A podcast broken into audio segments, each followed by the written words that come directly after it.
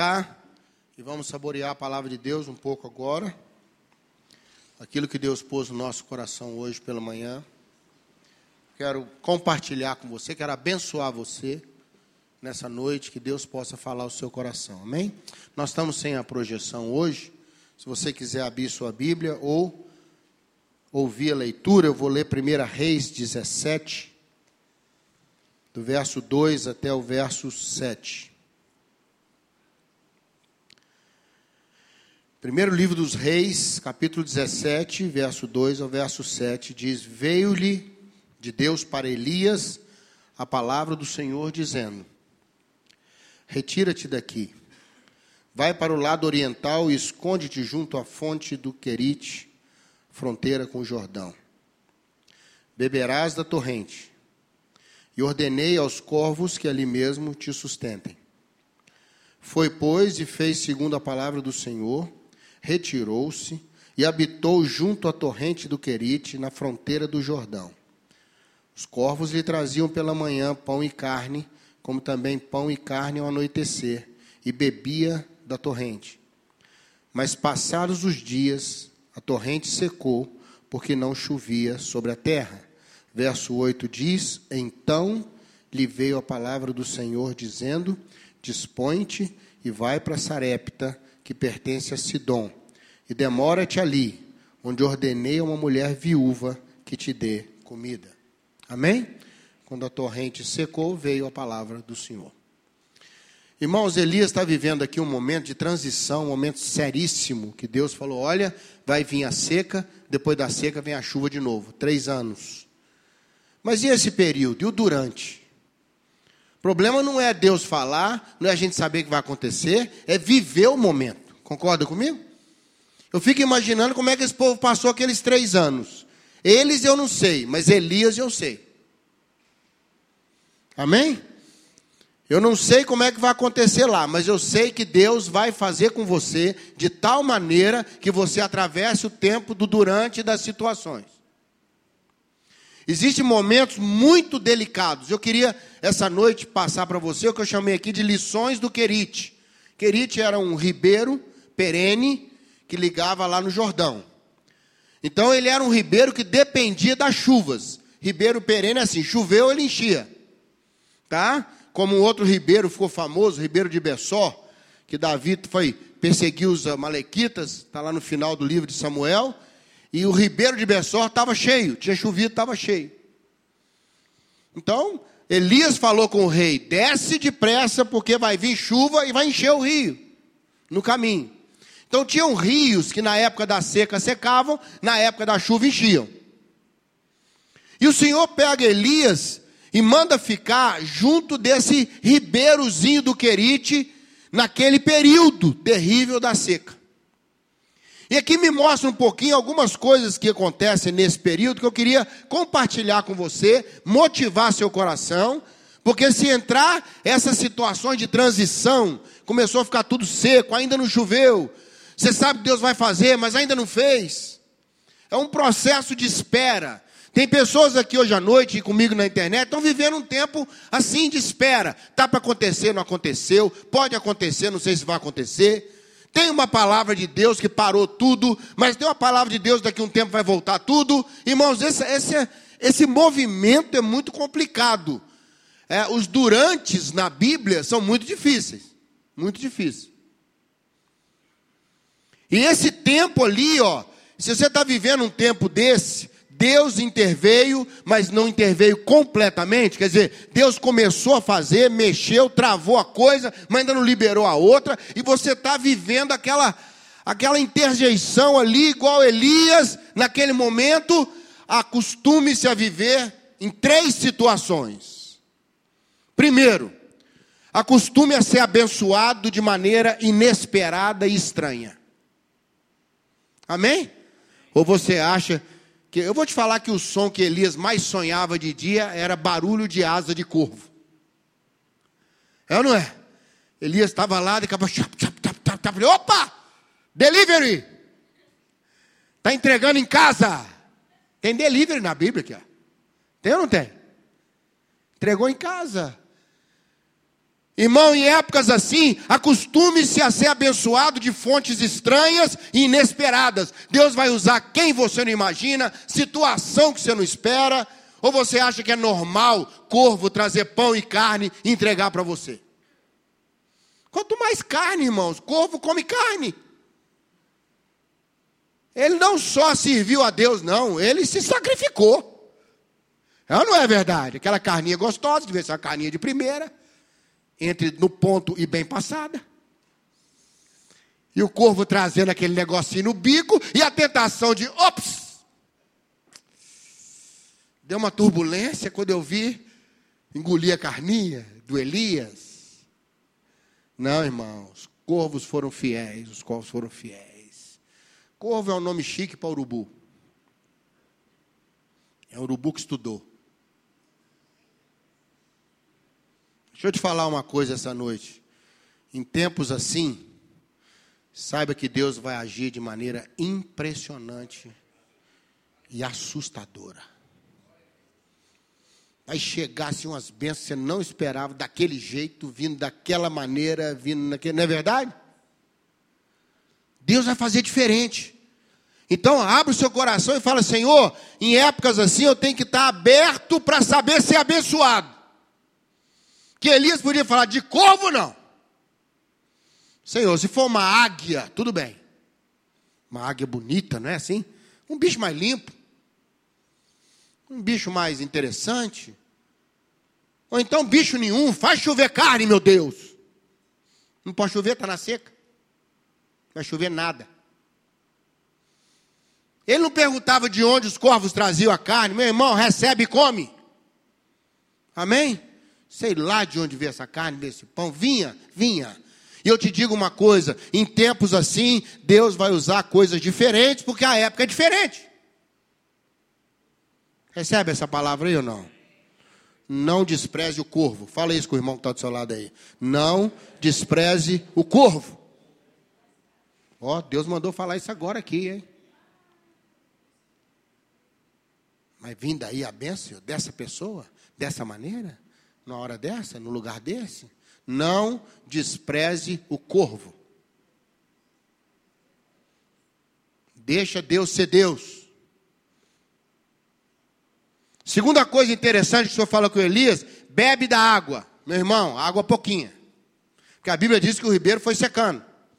A torrente foi secando. Cada dia que Elias bebia era menos água, não é nisso? Ele tinha que tomar menos. Irmãos, nessa época é pouca água mesmo. Não é palavra toda hora, não. Não é esperança toda hora, não. Vai vir conta gotas. Na hora que você está quase a boca secando, pá, vem aquela palavra. Não é para tomar aquele banho, entendeu? Não dá para ter água a ponto de chover palavra, muita água de esperança, muita palavra. Não, irmão, é pouquinho, é pouquinho. É pouquinho. E nós temos que aceitar que são poucas palavras, mas elas se tornam muito importantes nesse contexto. Quem aqui passou por isso sabe que palavra que os outros nem ligaria para ela, para você teve um peso, irmão. Uma pessoa virar para a gente certas horas e falar, conte comigo, você não tem noção que diferença que isso faz, dependendo do momento, irmão. A pessoa não tirar o seu olhar quando você tem necessidade, mas continuar olhando para você. Eu fiquei impressionado vendo a foto e alguns vídeos. Os bombeiros voltam chorando, chorando da lama todos os dias. Todos os dias. E amanhã ele vai de novo. Não é fácil, irmão. Você está lá, acha uma criança, acha uma senhora, acha um. É, é complicado. Complicado. Sabe, nós vivemos alguns momentos difíceis. Às vezes está vivendo um momento na sua vida que você sabe que Deus está interferindo, mas Deus ainda não fez a coisa toda. Então é pouca palavra. Não despreze o riozinho. Dá para falar isso também com a pessoa do seu lado aí? Não despreze o riozinho. Cada palavra que vier é bem-vinda. Cada golinho que você me der é de Deus. Quem quiser orar por mim, vem orar agora. Amém? Eu gosto quando às vezes estou no telefone com a pessoa, ela está angustiada, eu falo, posso orar por você? Ela fala, agora! Eu ouvi de um homem que estava angustiado, tudo quanto era oração da igreja, ele ia atrás. Aí um dia ele chegou na reunião administrativa da igreja. A pessoa falou, irmão, reunião administrativa, nós vamos resolver coisa aqui. Ele falou, mas vocês não vão orar para começar a reunião? Vamos, eu quero oração, meu irmão. Eu estou desesperado de oração. Sabe, eu estou é igual aquela mulher que falou, eu quero, eu como a migalha e cai da mesa. O povo que está lá na mesa está cheio, mas eu não tenho nada. Tem hora, meu amigo, e nesses tempos, valorize a aguinha que vem. Aquele versículo, aquela mensagem que chega no seu WhatsApp, na hora, tá! Aquela frasezinha santa no meio das borboletas. Vem aquela frasezinha, aquela palavra viva, toca lá na sua alma, pouquinho, pouquinho. Ah, o rio vai secando, o rio vai secando, e eu vou bebendo tanto que o rio me dá. Em épocas assim, não tem abundância de palavra, não, irmão. Mas não vai faltar palavra. Amém? Você não vai ter silêncio numa hora dessa, porque algum barulho o céu vai fazer por você. Do nada, alguém vai te ligar e falar: Deus mandou orar por você. Estava pensando em você aqui, ó.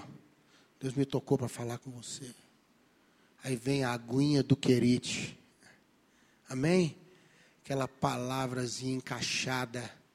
Meio copo d'água para quem está desesperado sem beber há um dia, dois dias e vem aquela palavra de vida. Você encontra aquela pessoa que fala: Que bom te ver. Irmão, tem hora que ouvir isso é o céu na terra. Uma vez eu entrei em contato com um missionário. Ele falou: Irmão, você, você não sabe a alegria que está me dando. Eu não falei nada. Você falou, como é que está aí? Está tudo bem? Falou: Alguém falou comigo? Alguém, alguém pensou em nós? Um, um casal saiu de férias, tempo que eu não os vejo. Aí eu mandei uma mensagenzinha assim.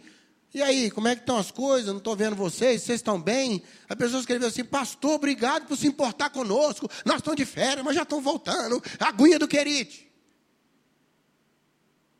Se eu pergunto aquilo em outra hora, vai tudo bem? Talvez ela fale, nem sei o pastor está perguntando isso. Que quando o pastor pergunta, vai tudo bem, dá um pânicozinho, né não?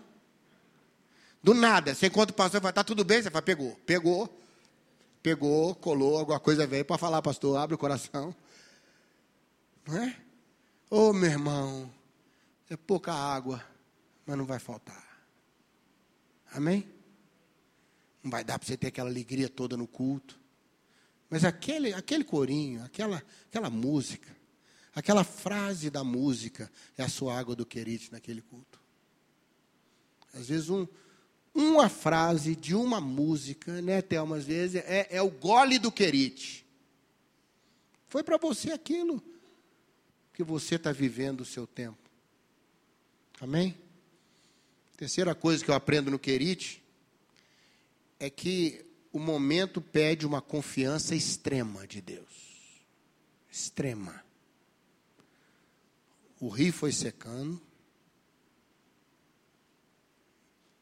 E eu não sei até quando os corvos virão. O texto fala isso. Verso 7. Passados dias, a torrente secou.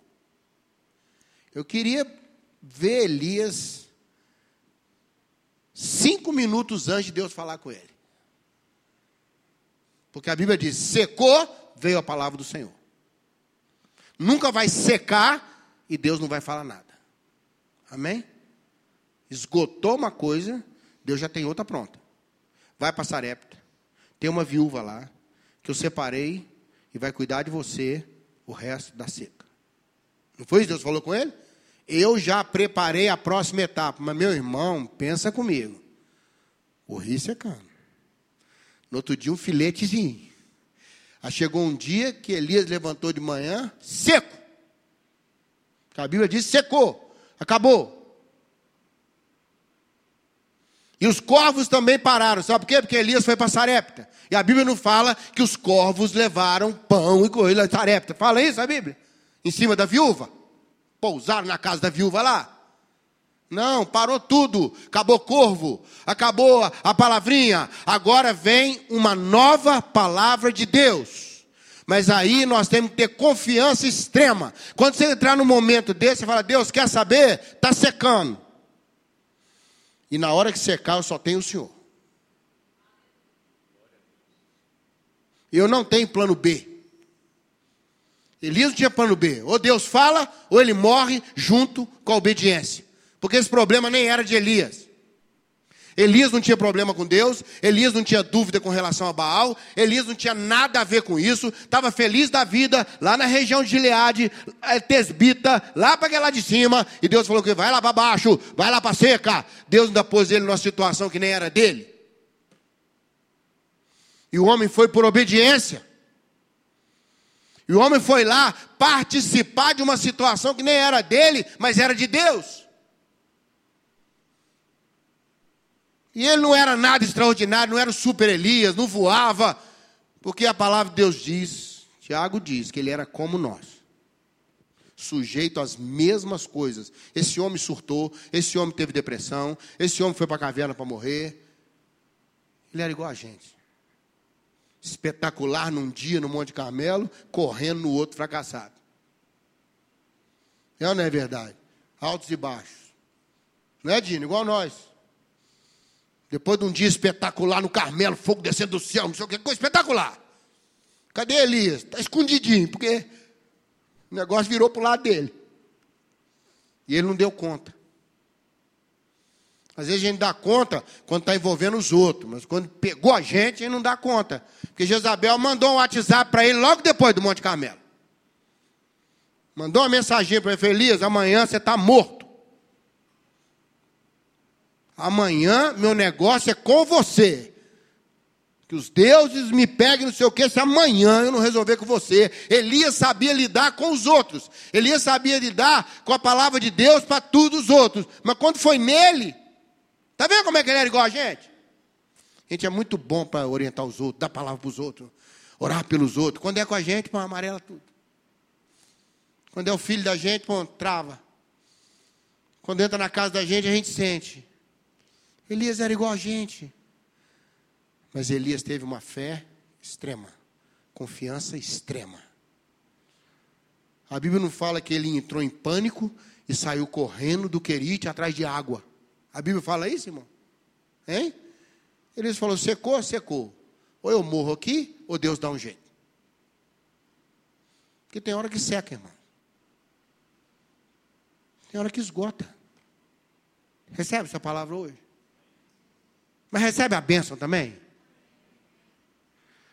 Recebe a graça de saber que Deus vai te sustentar de maneira surpreendente em épocas assim? Estou falando de dinheiro só, não coisa não, mas de, de sustentação emocional, de, de apoio, de ajuda. Às vezes que nós estamos precisando não é dinheiro, não é de ajuda. É alguém levar a carga junto com a gente. É alguém aliviar um pouquinho a história da gente. Às vezes o que nós estamos precisando é ter água ali. Ninguém quer uma cisterna imensa, nem ficar nadando no querite. A gente quer o suficiente para dar conta de ir mais um dia. Eu acho que Elias estava contando os dias. Que a Bíblia diz que foi passando os dias e foi secando a torrente. Mas chegou uma hora que Elias falou: Senhor, eu confio completamente em Ti. E aqui eu quero estimular você esse ano. Confie no Senhor. Porque Ele não vai deixar você sem uma palavra depois que secar o querite. Vamos orar? Entrou aí essa palavra? Caiu no seu coração? Vamos ficar de pé e vamos orar ao Senhor.